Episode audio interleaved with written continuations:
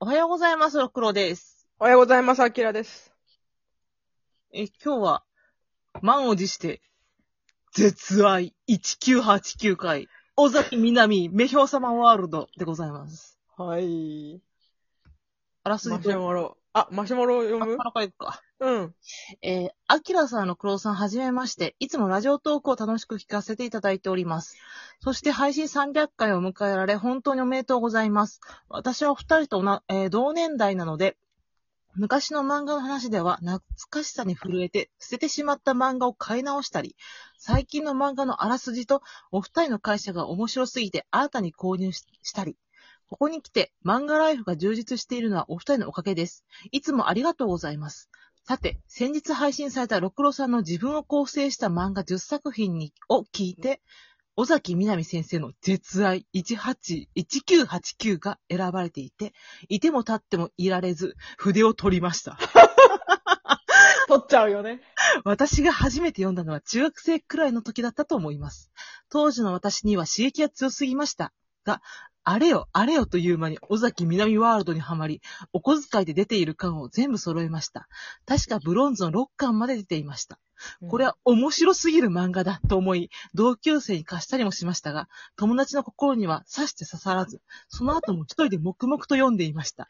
今思えば、あの時にはまらなかった友達とは大きな性癖の隔たりがあったんだな、と感じています。六郎さんは、メンヘラ好き、熱量の多い作品好きとして絶愛を上げていらっしゃいましたが、私もこの絶愛で人気があって顔も良すぎる男は一人の相手に執着するという確固たる性癖を築きました。スラムダンクで言えば、ルカをかける花道。もう隠さず言っちゃうよ。かける花道です。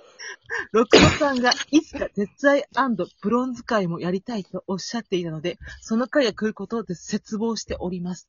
長くなりましたが、お読みいただいてありがとうございます。これからも配信楽しみにしております。ありがとうございます。ありがとうございます。私、このマシュマロが大好きでね。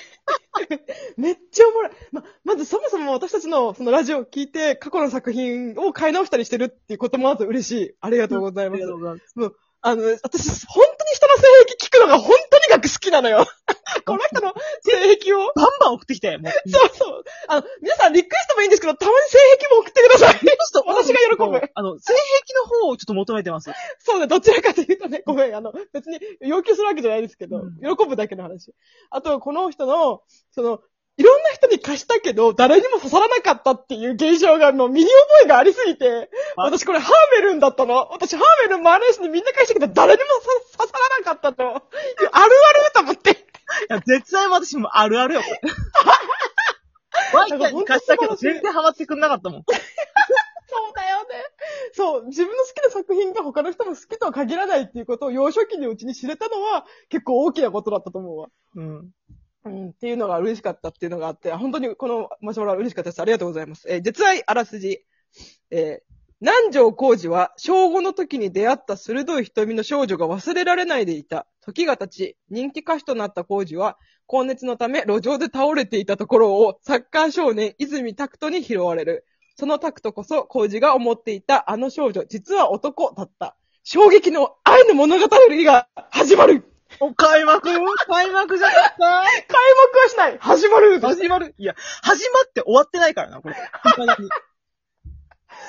この DMA ブックス70%オフの時に買いましてね、うん1989を5冊。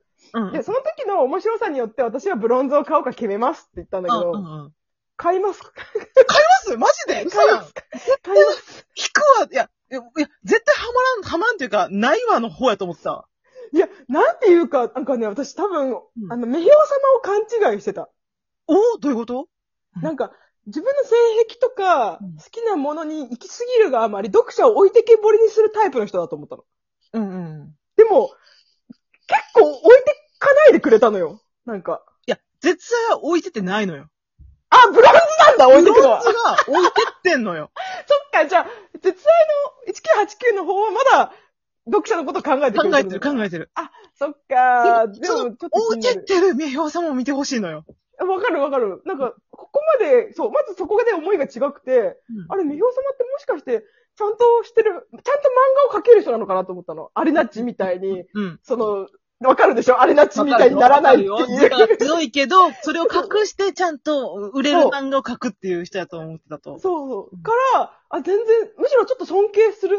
うんとすら思えるうん。から、なんか、ストーリー的にこう、なんだろうな、あの、まあ、男の人は男の人を好きになっちゃうっていう話なんだけど、別にその人だから好きになっちゃったっていう話で、うん。うん。で、しかもそれに対してちゃんと苦悩するというか、うん。あの、絶対相手に受けられないことも分かってるし、あの、隠した方がいいのも分かってるし、で、相手もそれを受け入れちゃいけない、受け入れがたいっていうのは分かってるのに、もう好きすぎてどうしようもないからもう二人してゴロンゴロン転げていくみたいな感じが、すっごい面白くて、なんか、私多分これ苦悩がなくて、こうえ、だって好きじゃん好きだからしょうがないじゃんとかいうタイプの工事だったら、私多分、あ、もうここまでかなって思ったんだけど、うんここんだけ工事が苦悩してくれたら、続き読みたくなるじゃん。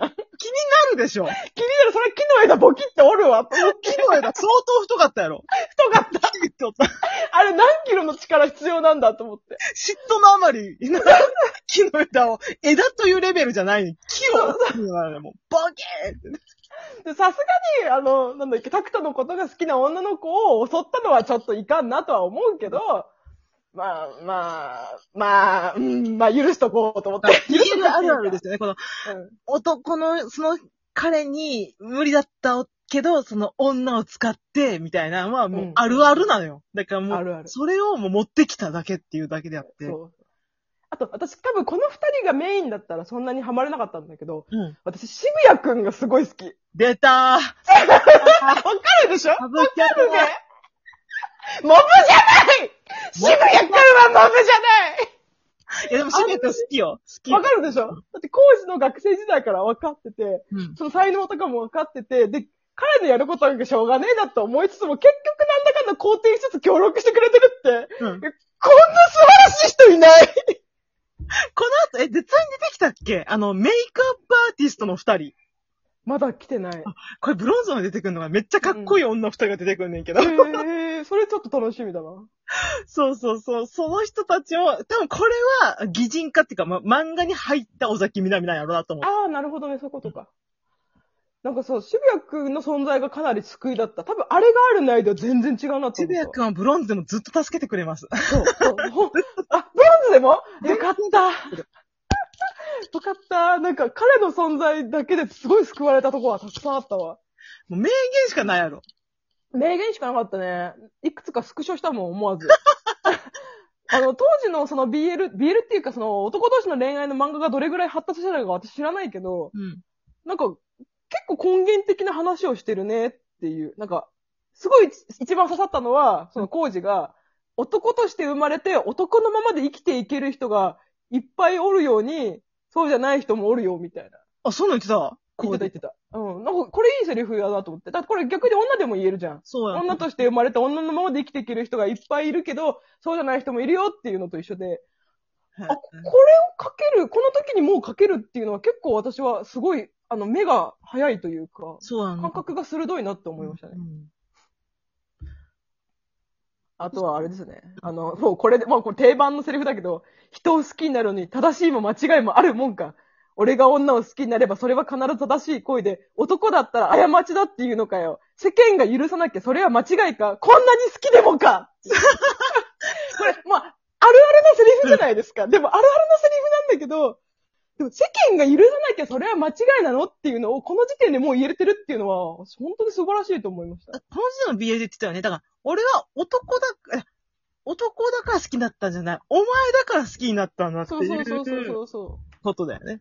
そう。なんかどうしてもその、あの、ゲイの人とか、そのレズの人とかは、そう女が好きなんだろっていうふうに限定的に言われるんだけど、うんいやそうじゃない、もちろんそうである人ももちろんいるけど、そうじゃない人もいるよと。うん。性別を超えたところでその人が好きだから、結局その人が同性だったっていうだけの話だよっていうのが、この時点から問題提起というか言えてるのは本当にすごいと思う。BL が女性がこうハマりやすいってのはそこなのよ。その、唯一無二の私、唯一無二の君みたいなところが多分ある。男、女関係なしに、なんか、たとえ私が同性だったとしても、みたいな。うん。きあなたが好きになってくれるっていうのは、私という人間を見てくれてるんだっていうところに、うんグッとくるもんがあるんやと思って。そうだね。そう、性じゃなくて、こを見てるという。女性のこを見てる。特に多いやん、女性なんかさ、うんか性的に見られることやっぱり多かったりするから、うん女性だったら誰でもいいんでしょ。可愛いんだったら誰でもいいんでしょ。じゃなくて、唯一無二のあなた、たとえそれが男だとしてもっていうところにうん。良さがあるんやと思うよな。うん。うん。確かにね。むしろそれこそが本当の愛とか恋とか愛なんじゃないかなっていう気はしますね。性別関係ないみたいなところが。で、ファンタジーといえばそうなんやけど、うん。そういうところに、こう、なんか、求めるものがあったりするっていうのがあるんやけど、うんまあ、うん、よ 私は面白いな、4巻のなんだっけ。襲ってしまうときあるやん。ああ、ありま我慢したね。してるやつね。これ、うんうん。謝らないよって言って。言ってたね。謝ったのは暴力に、暴力を振るったことに対して謝る。しようとしたことは謝る。あ、言ってた言ってた。言 うことはそれだけかしたら、心臓に刃を突き立てることもできなかった。あなたがまだ生きて、息をしてるのかと思うと。熱いよね。セリフが熱いわ。セリフは熱い。もうこれだけうんすっと知ってるやろ。確かに。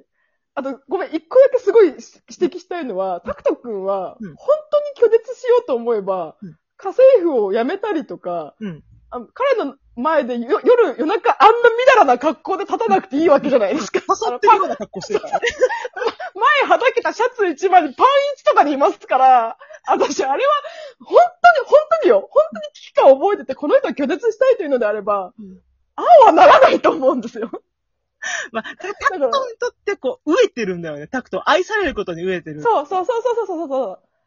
ちょっと私はあの、孤島の島に近いものを感じまあ、したね。、そうそうやな、そうやな。うんうん江戸川乱歩に近い、なんか愛のそうそうそうみたいなのに近いのある。そうそう。なんかやっぱり自分が求められていたいみたいな感覚が無意識化にどこかあるのかなっていう気はしましたね。うん。ちょっと続行したいね、これ。